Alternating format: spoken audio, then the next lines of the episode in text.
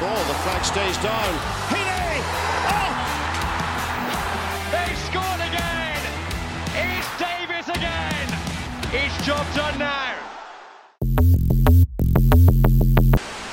Hello, everyone, and welcome to episode 5 of the Northern Ireland podcast with Adam and Andy. Previously, you've heard from Michael O'Neill, Stephen Craigan, Trevor Carson, and Warren Feeney. You can watch those episodes back on YouTube or listen to them on iTunes and Spotify. But today's guest brought about those great nights here at the National Football Stadium at Windsor Park against Spain and England. We talked to him about the circumstance that led to him becoming Northern Ireland manager and the circumstance that led to his departure. So, enough talking, and let's hear from today's guest, Lawrie Sanchez. So, hello everyone, and welcome to the latest episode of the Northern Ireland podcast. We are joined today by former Northern Ireland manager Lawrie Sanchez. Welcome, Lawrie. Good morning. Thank you very much for your time. Um, first of all, how are you? How are things? I'm very good, thank you. Um, keeping well, healthy, fit. Um, what can you want in life? And first of all, what is it you're up to nowadays? Um, I'm doing an MBA um, at uh, University of Salford. I've just started that um, two-year course. Um, part well, part time. It's two years distance learning, so you go there two days a month, and then the rest of the time you have to do your own reading and such like. Obviously, we have webinars and stuff like that to modern learning, um, and that's a, being in the chief executive of a sports organisation. So um, it's the first one in the world, apparently. Um, and it's got very good credentials, and it's, I'm one of the first cohorts on it. And uh, we're just coming up for our well, we finish in May, which is the end of our first year. How many years do you say that was Two years. Two years. Very good. Well, good luck with the rest of that. Thank Um, you. Obviously, as you know, today we're here to talk about your time as Northern Ireland manager and to get all the insights on those famous nights that you provided at Windsor Park, um, going back through the memory books. But first of all, just to kind of take us through chronologically, would be our thought process was to start right from the beginning. Obviously, you were appointed manager in the January of 2004. That's what right. what was the process of that? What was the first time you were thought of interested in the job when it became available?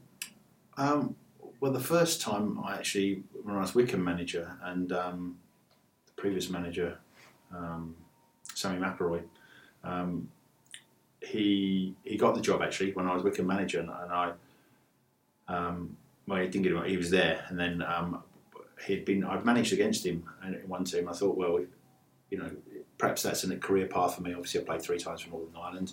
I was doing okay at Wycombe at the time, and you're looking at your next stage and such like. And I thought, well, you know, in the back of my mind, Northern Ireland might be um, a scenario.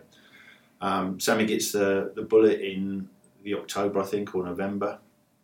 Um, I get the bullet in the November as well, I think, um, at Wycombe, and the two things coincided. So um, I put in an application to the to the IFA, and I'd interviewed. Um, I'd interviewed with the current, I think Chris uh, Nicol, uh, Chris, uh, not Chris Nicol, Chris, um, who's the assistant manager at the moment.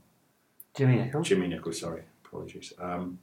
Was interviewed as well. Um, I think they offered him the job. I'm not sure. I think they. You have to ask him. I think they offered him the job, but could he couldn't get out of his contractual negotiations with his club at the time. Um, he was in Scotland.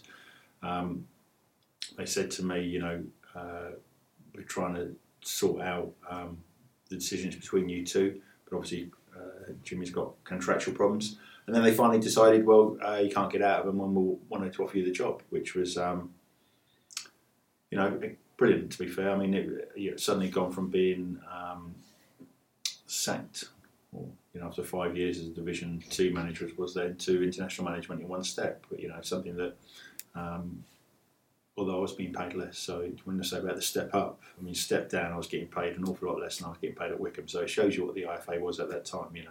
But I wanted the challenge. Um, I thought I could do something there. They hadn't won for twelve games or something. Yeah. hadn't won, hadn't scored, a, hadn't scored a goal for thirteen. Something ridiculous. Um, finished their group bottom um, without winning a game. Uh, I think they actually got four points. It's quite an achievement because they got four draws, didn't they? So um, I thought, well, back on, I thought, well, I can't do any worse. Put it that way. Um, you know, being quite cynical about it, but I thought I could change things around. And you always want a challenge. I mean, and it was it was a whole new thing to me, um, the international aspect.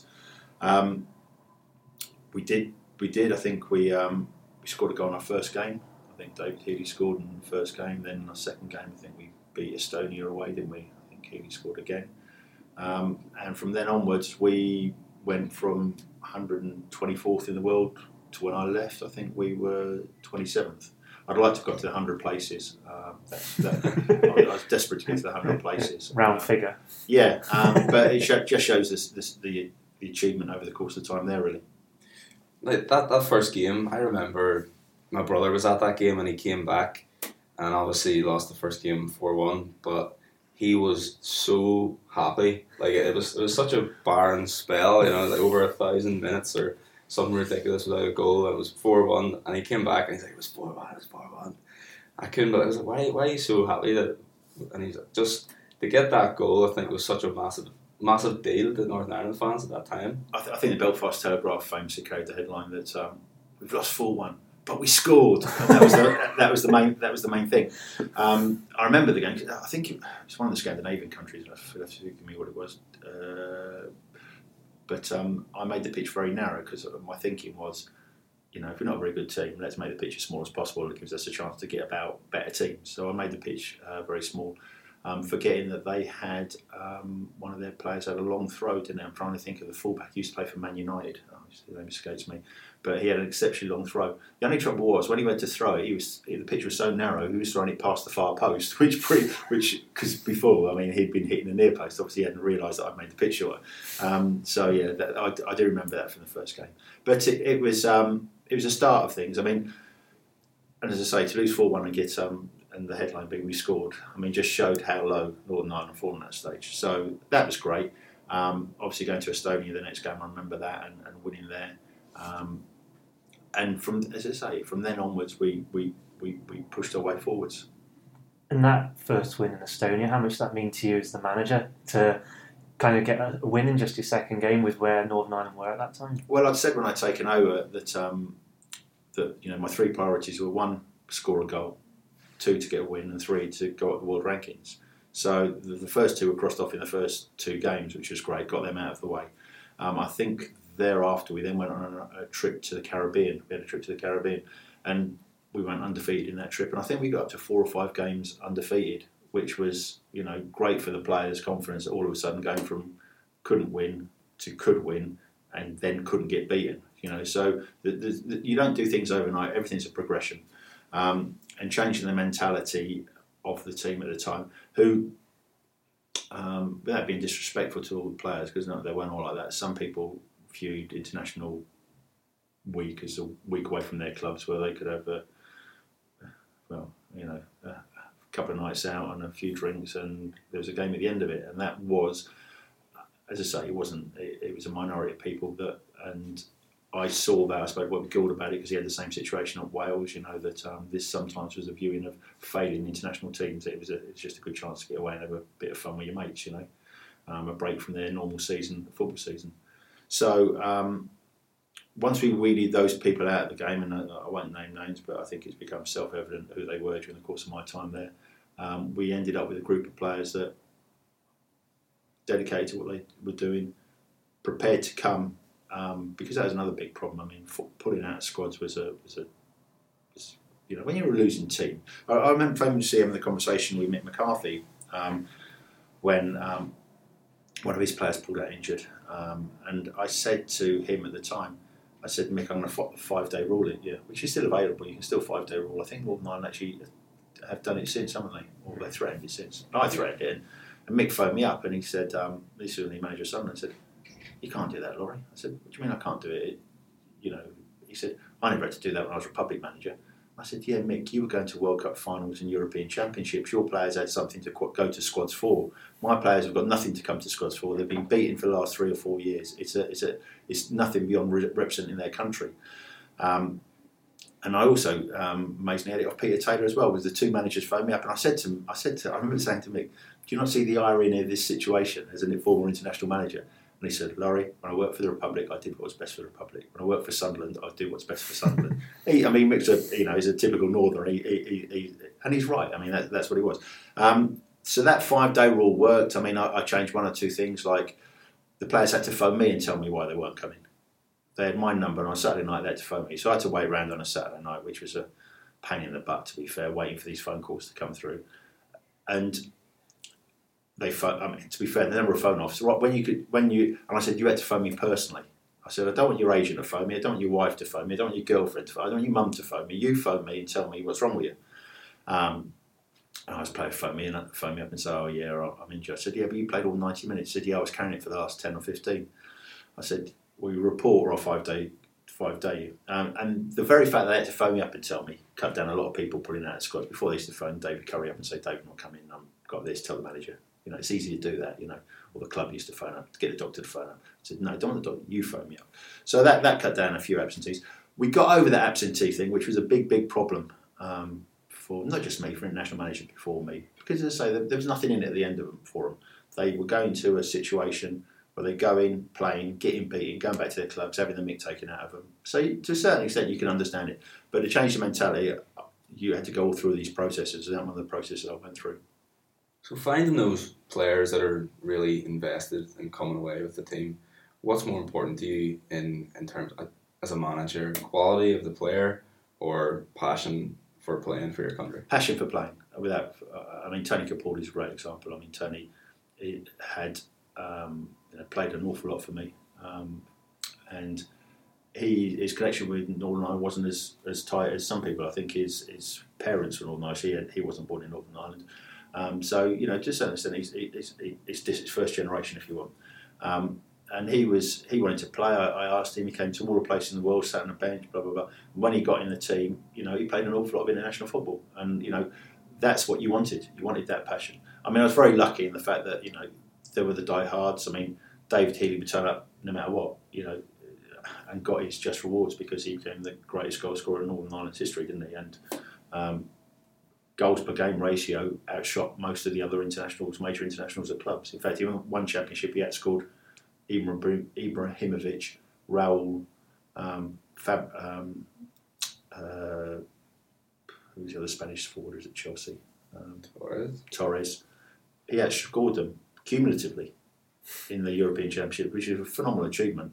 Uh, considering how many chances they had a goal, considering how many chances we had a goal. So, you know, um, and Gillespie, I mean, Gillespie's a classic. I mean, I don't think he was too enamoured with me when I took over. I mean, he, play, he played to me, he wasn't too enamoured with me. Um, but over the course of time, he saw what I was doing. And at the end of the day, I saw him on the field arguing with players to do what we were taught, what I was teaching them to do.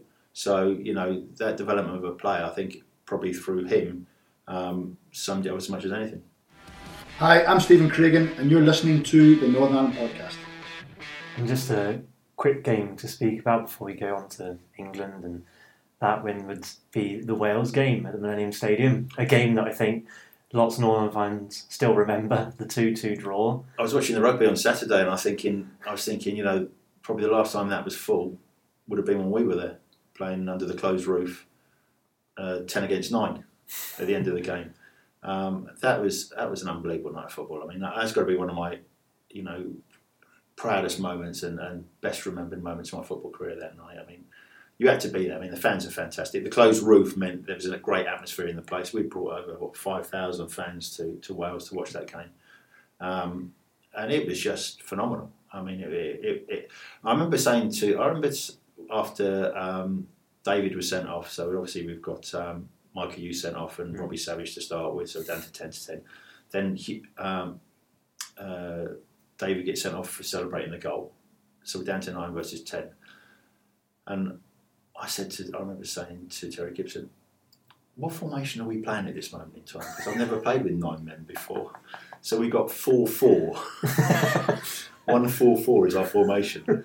Um, and uh, it, it, was just a tremendous a tremendous night. I mean, I, I, the result we got and every, how the players played and just the whole it, it was international football at its best, um, and that gave us great, great credibility as well within the Northern Ireland fans. I think that night. Um, and that night, Tony Capaldi was absolutely outstanding. I mean, he played as left back, wing back, centre forward, all in the one game, didn't he? I mean, in fact, he think he had a chance to win it at the end when he had a one-on-one with a keeper when he broke away in the 90th minute when we were playing you know nine men when you should be knackered.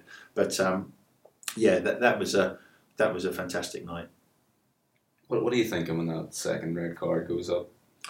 But we were bemused, to be fair. I mean, um, we didn't know what he was for. I mean, it was for taking his shirt off or something, wasn't it? I think I he, he celebrated and went across, and then the next thing we know, he's sent off. And I said to Gibbo, "What's he sent off for?" We didn't know what he was sent off. We were just. I remember talking to Gibbo, and it, and it was going on. Thinking, I said, I remember saying, "This is great fun, isn't it?" you know, the heat of the moment, everything's going. You're looking around, thinking, "God, this is great fun. You're in charge of all this," you know. And it was like Mark Hughes' last game for Wales because he then went on and took the Blackburn job the day after, didn't he? Um, so there was a lot of things about that game, but um, I remember talking to one player I'd left out actually, um, and he'd. I said to him, "Look, uh, you're not you're not in the team, you're not in the squad because blah blah blah."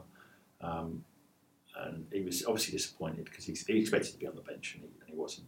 And that's before the days you had 22 subs or whatever, how many subs you're allowed now. Mm-hmm. So some members of the squad could turn, which was, which to be fair, it's a great change of rule. It means you don't turn up, don't bother putting kit on and watch it from the from the. I mean, I remember taking Brunt and Davis to Azerbaijan, and they sat up in the up in the um, as young kids. They were sat upstairs because we couldn't have them on the bench because it was five subs then or something, wasn't it? Mm-hmm. So you had squad to train with the 20, and five of them sat upstairs and and it was obviously, you know, what am I doing here type thing you can understand. So it's a good rule change there. But um, he, uh, I, I, said to him, look, I know you're disappointed, and but you will be involved in future squads. Don't don't um, don't do anything stupid. Um, you know, don't charge off home or anything like that. Anyway, he's got in his car and he's driven driven um, up the motorway, and then he's turned around and come back having thought about it, he turned around and came back. I saw him after the game and he said to me, Lawrie, you're right. He said, it would be stupid to have left this squad because, you know, we're going to do good things. And that, that really, you know, someone that had been, I had to, you know, custard pie for that game um, had bought into it as well. And, you know, so there was a lot, there was a lot of, uh, I think the one thing I've got to say, my legacy, if anything, with Northern Ireland is probably they went from a team that they were getting beaten. They were expecting to get beaten. They had no real aspirations about anything. To a team, when I left, were top of their group um, for the World Cup, and I think that mentality, that change of mentality across the players, across the games like the Wales game, the England game, the Spain game, gave them the base on which you know um, Michael was able to build that this can be done. And I think you know, I know it's different players, but there's a lot of the same players. To be fair, I mean the Jonny Evans this world I gave his debut to Steve Davis, I gave his debut to. Aaron Hughes was still hanging in there at the end with Bairdy and that when they went to European Championship. But that that players saw from what it was to what it could be, and that change in that mentality set, I think, it gave a gave a foundation on which Michael was able to build to what he's done himself in getting the team, you know, to a European Championship, almost to a World Cup. Because that was going to be my next question. As You mentioned it a few times there. Was only a few months later after that Wales game, you gave Stephen Davis his debut. Mm. When did you first kind of come across Dave? We, we took him to Azerbaijan, as I said, for um, you know, pull-outs, as you do Azerbaijan. He wants to go to Azerbaijan, you know. It's, uh, to be fair, Azerbaijan's quite nice actually. If they actually go, I mean, we've been to Baku recently. Yeah, it's so. lovely. I mean, you know, I mean, you, you, anyway, we, we're going to go in there, and obviously there was pull-outs and such like because there's nothing in the game, and you know, people had this and that. So we called up Steve Davis and called up Brunty as well, and we took them both there. And Steve, well, certainly Steve Davis. I don't, I don't know about Chris Martin, but Steve Davis certainly came with us, and he impressed us in training. He was like this 18-year-old kid. He hadn't made his debut for Villa, and he was outstanding.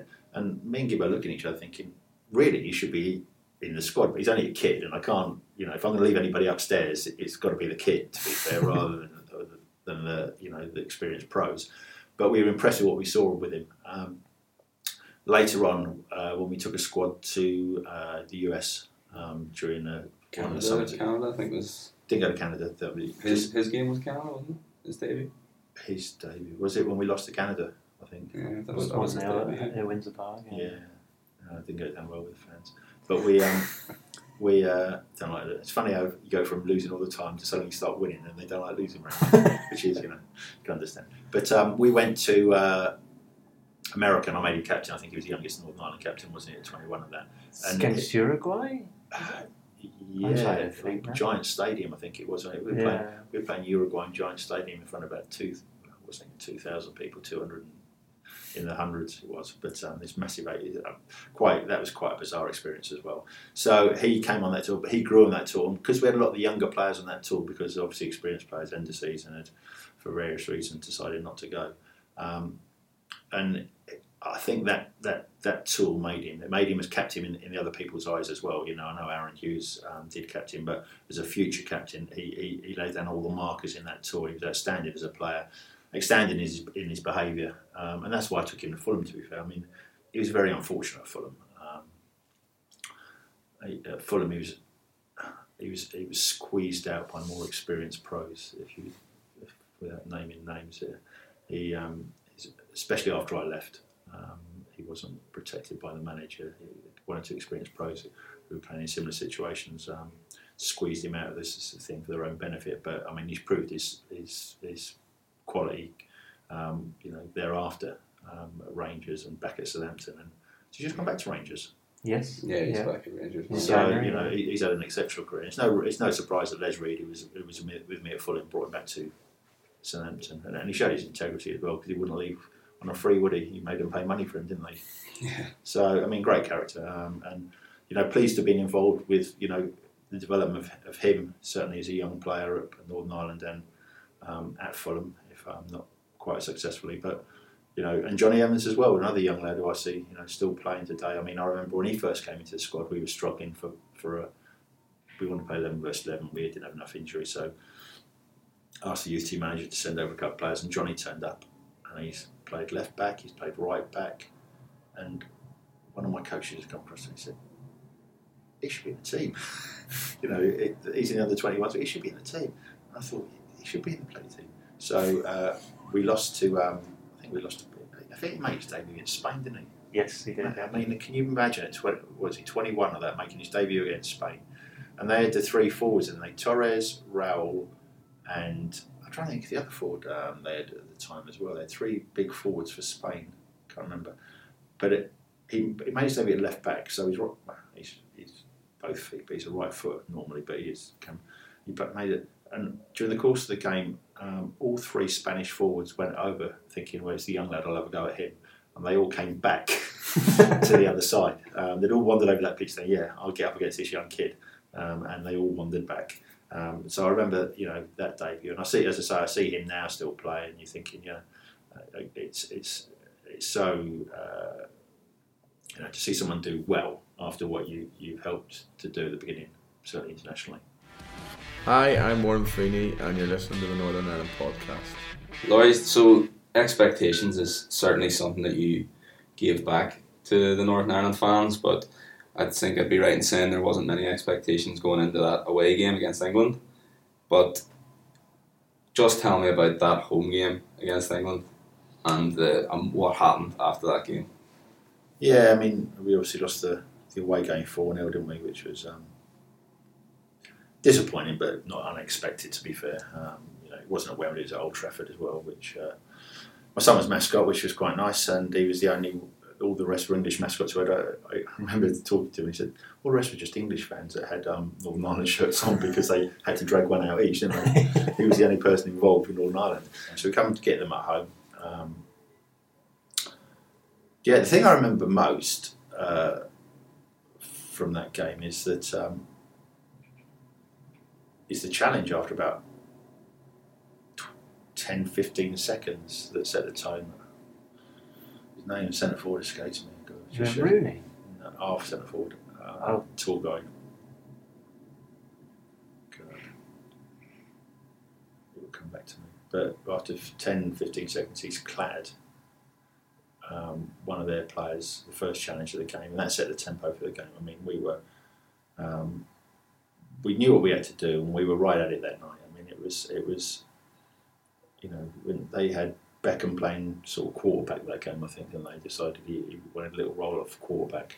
And to be fair, they were gracious in defeat. I mean, Sven came across and said, you know, congratulations, well done, and then Beckham came across as well and said, well done after the game as well.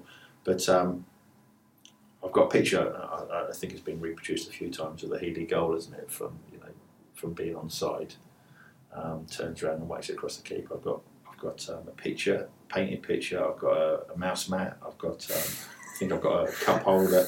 Um, got the Healy shirt. I mean, um, he signed a shirt for me as well after that. Um, I don't get many players' shirts, but I thought that's one to get, get signed. Um, it was just, you know, it, it was probably, I wouldn't say it was the turning point in what we did, but certainly it was the end of a championship and it, it sort of set the tone for what we could do next time round. Um, you know, again, we were 100, 100 places below um, England at that time in the world ranking. So for, to beat them was was absolutely phenomenal. I think Sven got panned for it. I think it was the only competitive game, um, only qualifying game that Sven lost. I think some some ridiculous stat someone told me once, or World Cup qualifying stat. It's the only one he lost ever lost. Um, so uh, yeah, it, it, it opened. I could see the players after the game. Um, it opened their eyes to what could be achieved.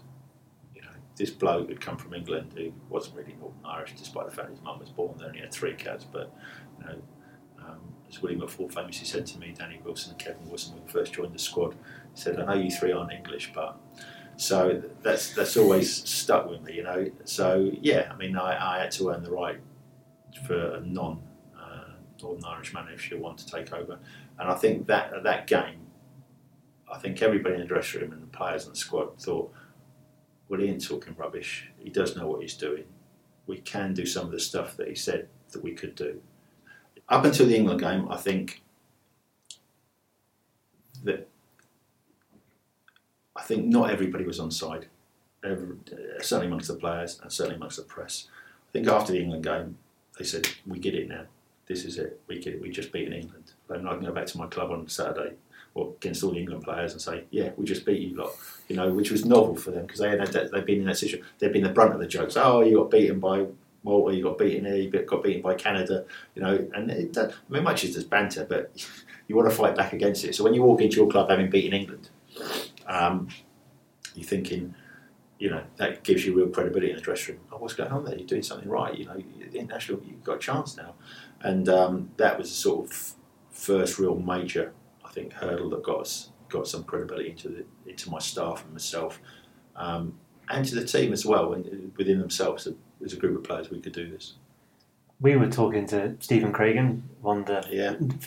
one of the episodes we did at the start of this, and he was talking about the build up to that England game. And one of his quotes that had me astounded, he said that you had the capability of making them believe. He said that before the game, you were saying I only think that a certain number of you believe. I think we you know we need this number of people to believe. And he said before the game, Chris Baird came up to him and said, "We can beat these lot." And Craigan said at that moment he thought, "We can't beat these lot." Was that something you did before the game? Was it kind of just making players believe at what they could do? Was it? It's a very difficult thing when you take over a group of players that have been beaten, beaten, beaten, beaten, not won for that length of time, not scored a goal, not even scored a goal in 13. How can you go 13 games without scoring a goal? I mean, it's almost impossible to do, isn't it? I think that it would work, in fact, didn't they, four or five times? But so there, there were you were beaten down mentality, um, and that's what I was trying to change. And um, by the time of the England game, we'd gone to the Caribbean, we'd had a good run, you know, we had a little few few wins. You know, we we started on the path. We'd lost some games, of course. I think half of them were onside. I think half of them were probably not fully onside, and half of them were there still making their minds up which way to go. I think after the game, I think three quarters and more were fully onside and I just had to weed out the ones that weren't on side, and there were still a few people still on side, and, and, and over the course of the next time I weeded them out, and you know there's there's good players if you look at that squad that were available that weren't in that England squad, um, and weren't in the squad against Spain, and they'll look back at it and, and thinking, and there'll be people like Steve Craig, with the greatest respect to Stephen, was a you know I didn't have Jonny Evans. Well, I did have Jonny Evans at the time, but I preferred Stephen Craigan at centre half because his, his his his relationship with Aaron Hughes was so good. And but he was a workman. I mean, and he'll, you know, his, his, strength was he was a workman. He, he, he, he did all those nasty things. He, he was a solid, solid player. Um, he wasn't a Premier League player by any stretch of the imagination, but he played in that squad and he was in, as crucial to that squad as any Premier League player. Um, and yeah, I mean, it. Um, that game was a turning point in that respect to, for the mentality of the squad. And I think after that, I think um, I think you know we could go on from there. Hi, I'm Michael O'Neill, and you're listening to the Northern Ireland podcast. So after that result, and then obviously the absolutely massive game against Spain, how, how did things change for you? Even just like walking around Belfast, like how did people, how did it change people treating you? Did you ever have to buy a drink again? to be fair, I've got to say, Northern Ireland fans have been fantastic to me. Um, even in the early days, from the moment I took over, you know, it was a, an Anglo-Irish, um, Northern Irish manager. Um, Jimmy Nicholl would have been a hero to him from his time with, you know, I think the big thing I've got to say, I've got to mention, is, bringing Gerry on board, Gerry Armstrong. Um, and I think at the interview stage, when they say, you know, you've interviewed quite well, and I think I can quite talk well in an interview. Um, and they said, um, "Who's going to be your assistant?" I said, "Gerry Armstrong." And they go, "Gerry, he's going to be." I said, "Yeah, he's agreed to be my."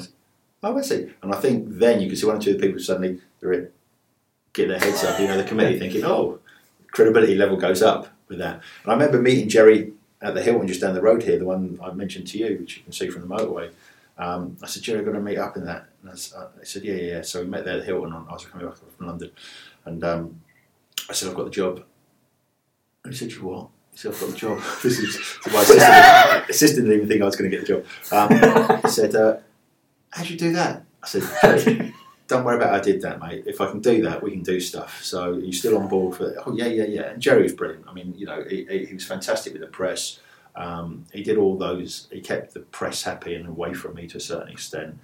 We talked to anybody and everybody. And to be fair, going back to the fans, from that first moment, I got you know there was the fans themselves. Were, I always felt um, they were really on my side. Um, they were really good. Um, I don't. I've never had, even in the way that the, how it finished and, and after the Spain game, the instance after the Spain game, I've never had fans ever, you know, I feel criticised me certainly in public. And every time I go to Northern Ireland, I always get a good welcome. Um, but you're right, the Spain game again.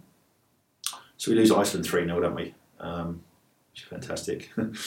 um, although to be fair, in hindsight, they looked like they could start to do stuff, and they did. I think Gudjohnsen was still playing at 38, didn't he, and scored a couple of goals of that. And we lose three 0 at home.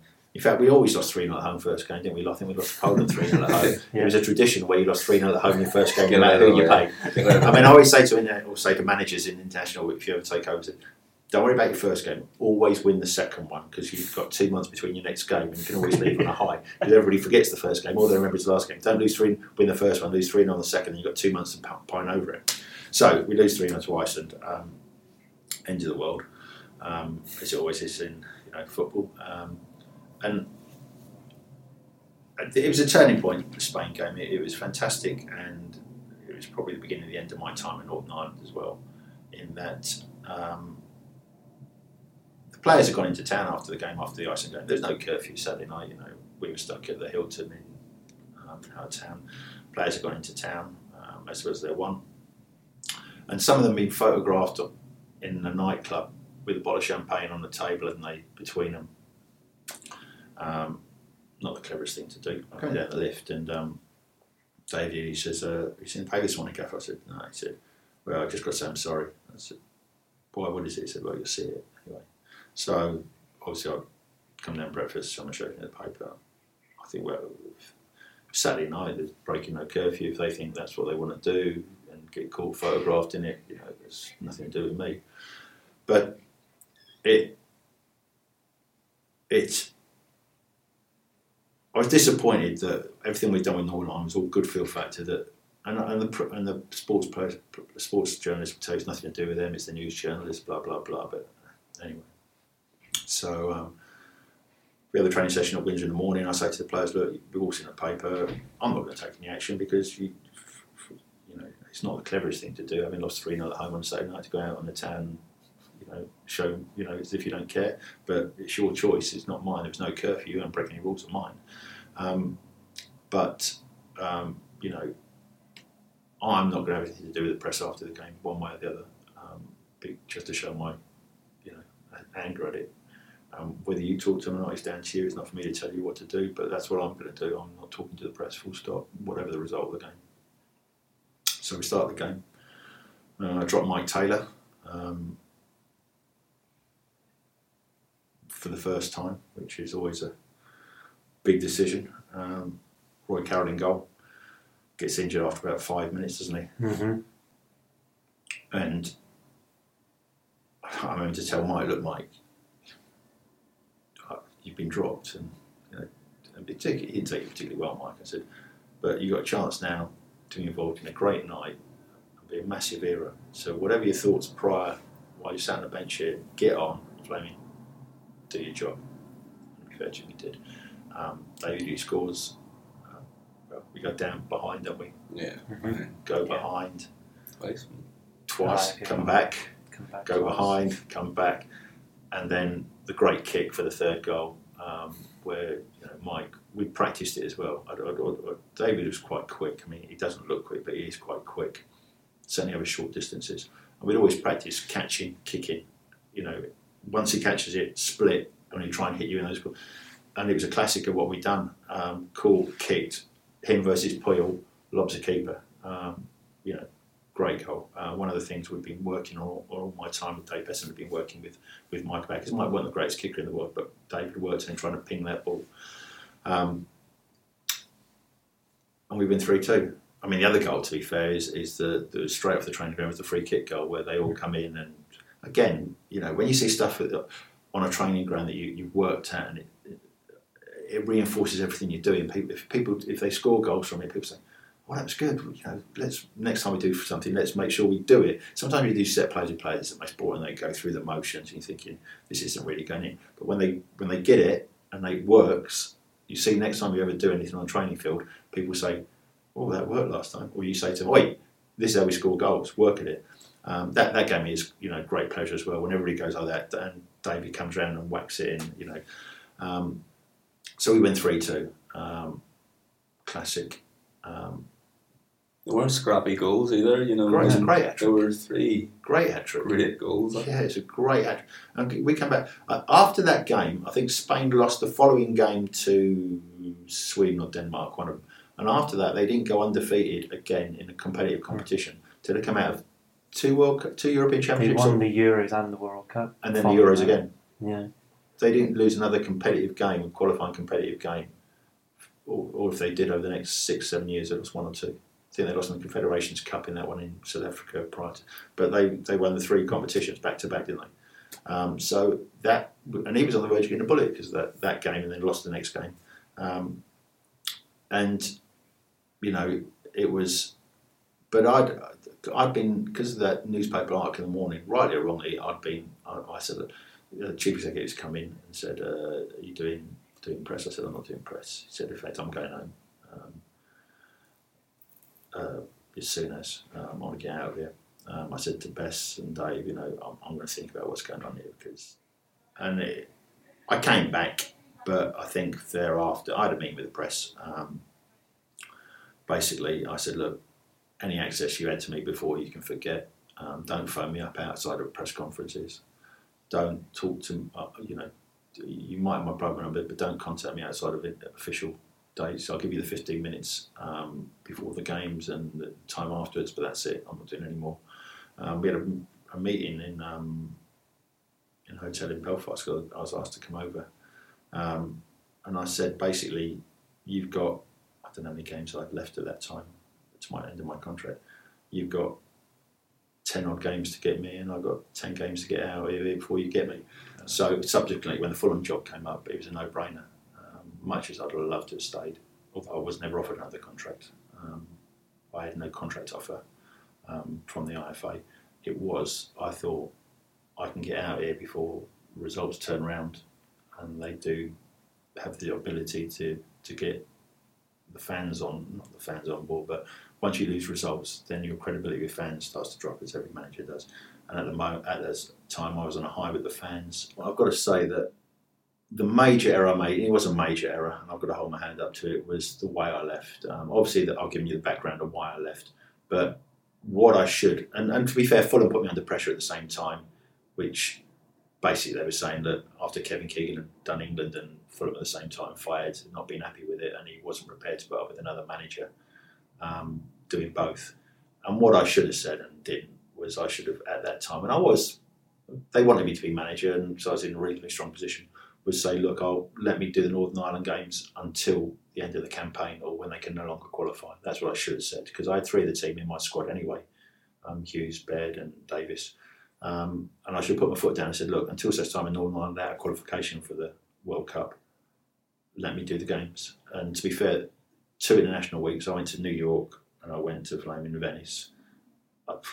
And I said to the bloke, the chief executive said to me, Where are you going? Where are you going with the international? Where are you going? I said, I'm going I want to finish my birthday.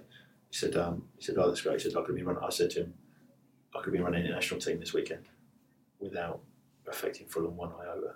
I could have taken Dave and I could have taken Terry. We could have gone and run the national team for that period.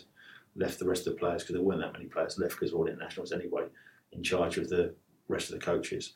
And that is, I, I regret that of all my career. I've got to say that is my biggest regret because I think we could have still qualified. In hindsight, what happened with Fulham?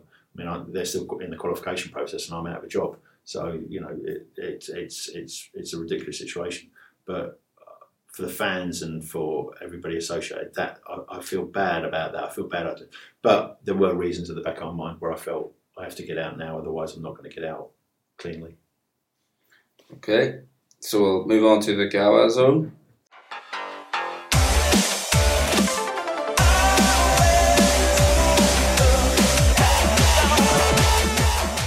Some questions here for some fans. Here's the first one. Hi Lawrie, uh, Pete Snodden here. So, as a Northern Ireland fan, whenever you left the job as manager of the national team, um, I was gutted, as were uh, all of the Green and White Army, particularly after the success um, that we had enjoyed under your leadership. So, emotionally, for the fans, it was a, a difficult time, um, and I appreciate the lure of the Premier League. But for you, emotionally, how difficult was it to walk away? Um, well, I think you can see in the in the the answer I gave just before that, if they show the clip in the right order, um, it, it, it, was a big thing. Um, but I felt I had a target on my back, and it was a matter of waiting for me to fail. We were top of the group. It was a big error not not pushing Fulham to stay stay in charge, to see that period out, to see the qualifying period out one way or the other. Um, you know, especially as I had three of the players in my in my in my squad as well at the same time. Um, and it was it was it was horrendous watching and thinking what I would have done and what subsequently happened. And I mean, they came within the last game and not qualifying anyway. I think if I'd have been in charge, we'd have qualified then and there. Um, but the law of the Premier League, you know, we all worked work in the Premier League. I mean, that's that's our goal. And when you get don't often get a chance to the Premier League. Uh, to be fair, I'd previously been offered a chance at the Premier League, but I'd have had to give up Northern Ireland. Um, but it was only to the end of the season. Someone, not that season, but someone earlier, in fact, it was that season, someone earlier had come to me and said, a club, Premier League side, and said, Would you be prepared to manage the end of the season? We'd have to give up Northern Ireland. And I said, No, I wouldn't. Um, so when Fulham said, You have to give it up, and there's a proper contract, length of contract and everything, it's a t- it's a really really tough one. But at the end of the day, we all work with the greatest respect in all Ireland. The Premier League is the pinnacle of football as any manager, and you if you're offered the chance, you've got to take the chance. And So I turned it down once. I thought I like Fulham, I like the club, I like the whole atmosphere of the place. I I had a, I had a clean board to do what I wanted to do. Um, I thought I'm not going to get a better chance to move to a Premier League side, and, and so I took it. But yeah, I mean, obviously, as I said earlier, in hindsight, it didn't prove to be the best move um, and and I should have done more to to pursue staying in charge in Northern Ireland because I could have quite easily done the job at the same time, quite easily done the job, but there were factors at both ends stopped me doing it. Hi Lawrie, Justin Guiney here. Just wondered, after the England game, who celebrated the most in the changing rooms? it's funny in those days. I mean, the dressing rooms. I think they're a little bit better now, aren't they? Um, I haven't been in them in 10 years or so, but it was pretty uh, pretty bleak in there when we were there. And we had a little cubby hole opposite them when we were sort of. I think everybody celebrated. I mean, it, it was a fantastic achievement. I remember going back to the hotel that night, and um, a friend of mine was over from England, a journalist, and we had a few drinks in a bar, and I think I don't know what the players did. To be fair, I didn't see too much of them, but it was. I, I, th- I think someone told me um, that night that there was a Republic game on in the bars, and they were showing on some bars were showing both games in the bars at the same time uh, because it was such an achievement. Um, so yeah, I, I, think I think we all celebrated in our own way, but it was it was a tremendous night. Hi Lawrie, it's Craig here. Who would be your number one transfer target in the current Northern Ireland squad?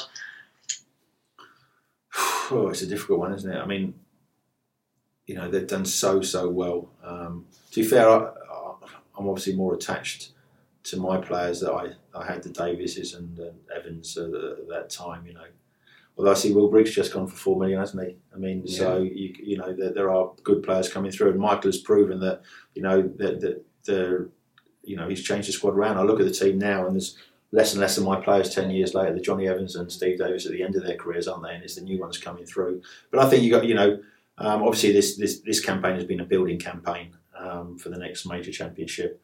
Um, the relegation doesn't really doesn't really count as far as I'm concerned. I mean, what will, what will be he'll be measured on is his next major competition, and hopefully um, those players who've got plenty of experience this competition will will come out and show themselves next time round. Is there anyone in particular in the squad at the minute that you would have your no, so I, I, I, Griggy's one I, have looked at and I thought, can he do it at the top level? And he's gone from Wigan to Sunderland. Sunderland. Now, you know, it's still not the top level. The top level players are still Evans, Davis when he was at Southampton. You know, they need to be playing at that level um, before they, you know, to make that development. I mean, I think we developed some players like Bairdy, I brought into the Premier League. Healy got a chance at the Premier League. Davis got a real chance at the Premier League when I played at Villa. Um, you know, so they've been brought up into the Premier League, and I think you, the more Premier League players you have, you know, much as you need a good squad, the more Premier League players you have, the better chance you've got of doing good, doing good things. Because being honest, obviously, Northern squad now, well, we don't have many Premier League players, no. and you probably didn't at the time as well. But what, how, how did, how does it work getting the most? Because when these players come together, when are you watch Northern Ireland now, you wouldn't look at that pitch and think half of them play in the football league. Yeah. You'd think, you know, they are top quality players. When they come together as a team, their standards, I don't know if they raise, I don't know if as a team it works better. How did you find that? Well, I said to them, look, whatever you've done at your own clubs, you know, that's your work, you week, you work when you get there. When we come here, this is what we're going to do. This is what we're going to do at corners. This is what we're going to do at set plays. This is what we're going to do here. This is what we're going to do there. This is the way we're going to play. And I laid down, and this is going to be Team Northern Ireland. When we come here for 10 days, we'll practice that, train that, do that, you do that. And then when you go back to clubs, do what you do at your clubs. So if your club's a footballing club, you get your football. If it's a whatever type of football they do, you play that. But the, when we're here, this is what we do. Let's make it plain. This is Team Northern Ireland. This is what we do. Don't want anything else. Don't want you to say, well, we do this at my club. Do this. This is it. Um, and it took a bit of time for people to buy in because some, you know, you've got people coming from. In fact, um, McManus was still playing the league, uh, the, the, Irish league at the time, wasn't he? When he was in goal for us, um, and I think uh, centre forward came across to. I had a centre forward. A couple of centre forwards actually played in the Irish league, didn't they? Um, at the time, Smithy was there, mm-hmm. and Gary, Gary, Gary, Gary, who's a Hamilton. Hamilton. Hamilton. Yeah. Both. So they're both Irish league players and took over. So and then we had Premier League players. So we had a massive. So this is what we do. Um, every if you buy into it, you know you'd be involved and you know Smithy bought into it and got a move across across the water, didn't he? Um, Gary's managing or was managing, still managing. He's manager at Glenavon, yeah. Glenavon, you know, I mean, you know, and he was a lively, lively lad in when I had him, but he played some games. So, and we played this way, and this is what we did. And some of the players said, "No, I'm not going to do that. I don't want to do that. It's a bit, you know, not, it's not, it's not what I do." And that was fine. And, and they, you know, Premier League players, and they didn't play, you know, um, and they missed out on you know a great history of four or five years. They missed out on being able to tell their family they beat England at Windsor, they beat Spain before they were the massive great power they are now. You know they, they missed out on those nights. Um, where was it? Vienna, uh, Denmark. Denmark, isn't it? Denmark drew with Denmark, which was a fantastic night. Unbelievable night. We were under the cosh for 90 minutes. Unbelievable. Um, and we got away with it. Um, but fantastic. We get massive. The fan base is brilliant. I mean, they come to these games, and you know, in fact, uh, I think um, where's Vienna, Austria? Austria. When I, I, I, um, the, they're coming to me after they came to Austria. The, the thing said, "Your fans won't go home." because they kept them behind. They do. said they go. Can you tell them to go home? So I've had to go out the microphone, haven't I? and I've, I've, I've, said, I've always wanted to say this. Good night, Vienna. and uh, please go on. Um, but those moments are fantastic, and you know, so you had to buy into what we were doing, and and the idea was that we could merge the strengths of of all the players and if they did this and did this in that route and were prepared to do this, then we would all benefit. And that's what you have to do at the level of, you know, when you're England, it's different. I mean, they're all coming from Premier League clubs. They're all party, party, party, party, party. So let's just party, party more. When you've got playing Premier League players who pass the ball to Irish League players who hoof the ball, um, you've got to find something that fits everybody and fits their strengths and weaknesses. Um, I, I, mean, it was, it was a classic. I mean, I, I remember Mike uh, Aaron Hughes got injured in the game before Spain, the Iceland game. He got cut. Doctor said after the game, Aaron's going home. I said, What do you mean Aaron's going home? He said, Well, he's got eight stitches in his eyebrow, can't play on Wednesday night. I said, You know, we're playing Wednesday night. He said, Yeah, playing Spain. I said, Yeah, you won't have to head a ball Wednesday night because they'll pass, pass, pass, pass. He won't have to, you know, playing England, yeah, he's going to have to be, he won't have to head a ball. He went headed one ball that night um, and he didn't even have to hit that, but he headed one ball. And uh, he's playing with eight stitches in his head. Know, doctor sending him home. Um, stories go on and on. I mean, when they when you when you think back on them, but I've got to say, it's you know I've had great places at you know a good time at Fulham. There's good and bad at all clubs. I've got to say at Northern Ireland, I mean, I can only say great things about how what the players did, how the fans were what we did as a team, my staff, Gerry, um, who all contributed towards it. Um, there were so many positive aspects from that. It's a job I left thinking we've done the best we can. Um, we've all we've all achieved more than perhaps we should have achieved, um, and hopefully um, it can be used as a stepping stone onwards to the next step. Hiya, I'm Trevor Carson, and you're listening to the Northern Ireland podcast. Hi, Lawrie. Stephen here. Can we expect to see you back in management anytime soon? And if so, do you prefer club or international management? Um, I've got to say, I, I, loved international management, and given the chance, I would manage internationally again tomorrow. Um, I can understand why Michael, um, who I understand is head offers to manage at club level, prefers to manage at international level. I certainly see it's. Uh, Personally, it's a great lifestyle. Um, allows you an opportunity to develop yourself outside of the day-to-day activity of a club. Um, sometimes day-to-day activity of players can drain you. Keeping 20 young men happy who are all earning more than you and like doing their own thing is a difficult, it's a hard thing to do. It's a hard thing to do successfully for any length of time. Um, and whereas international management you are given time, you're given campaigns, you're already sat during a campaign, so you know what you've got um, to do and how long you've got to do it. It allows you to plan, allows you to put your things in.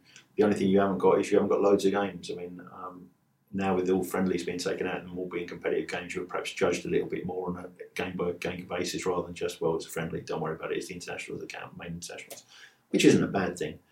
Um, so I've got to say, yeah, if I had a chance, I'd, international would be my preferred option. And I love travelling. I've got to say, I love travelling. I mean, it's fantastic. The places you see that you wouldn't normally see. You go to Azerbaijan, you know, go to Giants Stadium, you know, you play in Soldiers Field. I mean, uh, go to the Caribbean and experience all that. The, the, the travelling is, is, is a massive, massive um, add-on to the job. So, um, with regard to myself, I'm doing MBA at the moment. Um, I'd like to go in and more the chief executive situation, oversee a club, I think, rather than actually be at the the cutting edge. You know, to put managers in place to decide on a way a club is going to go. I mean, I've done the managing thing for a length of time. Um, there's always someone above you dictating ultimately where you go and what you've got to do it with. And I'd like the situation to be the person saying, "Well, this is this is the club. This is where we're going. This is how we're going to do it." And manager and appointing a manager and technical director and people like that are a part of that process.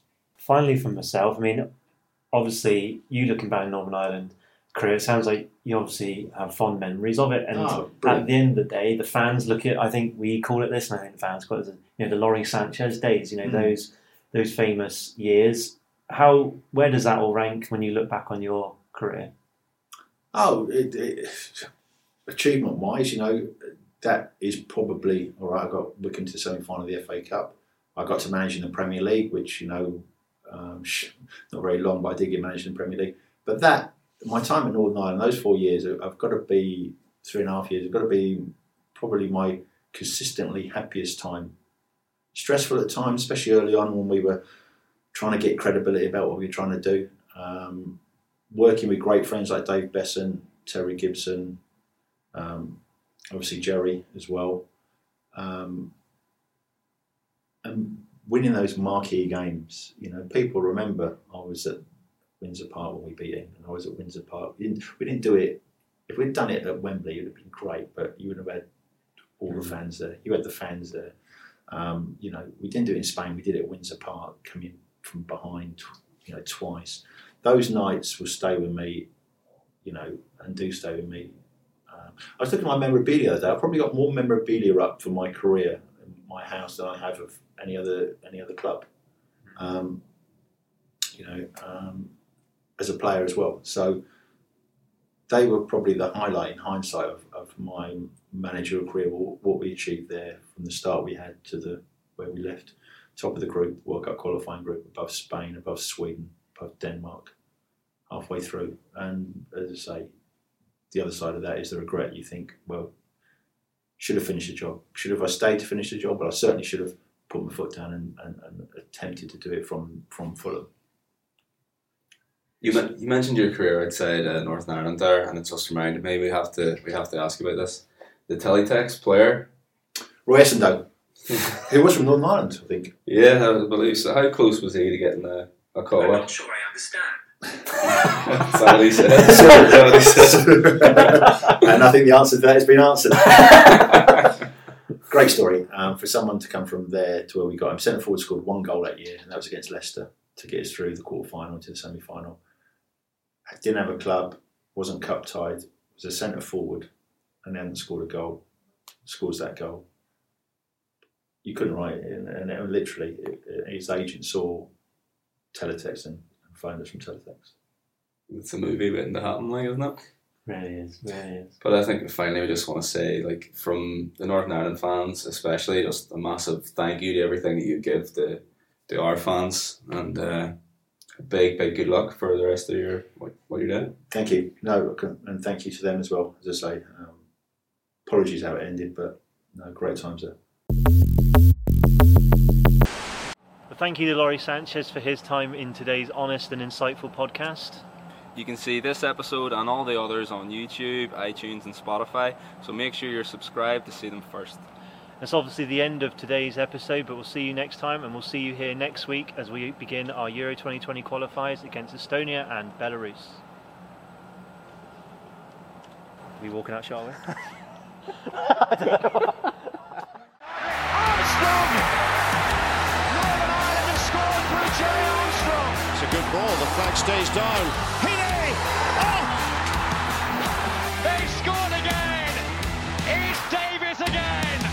It's job done now!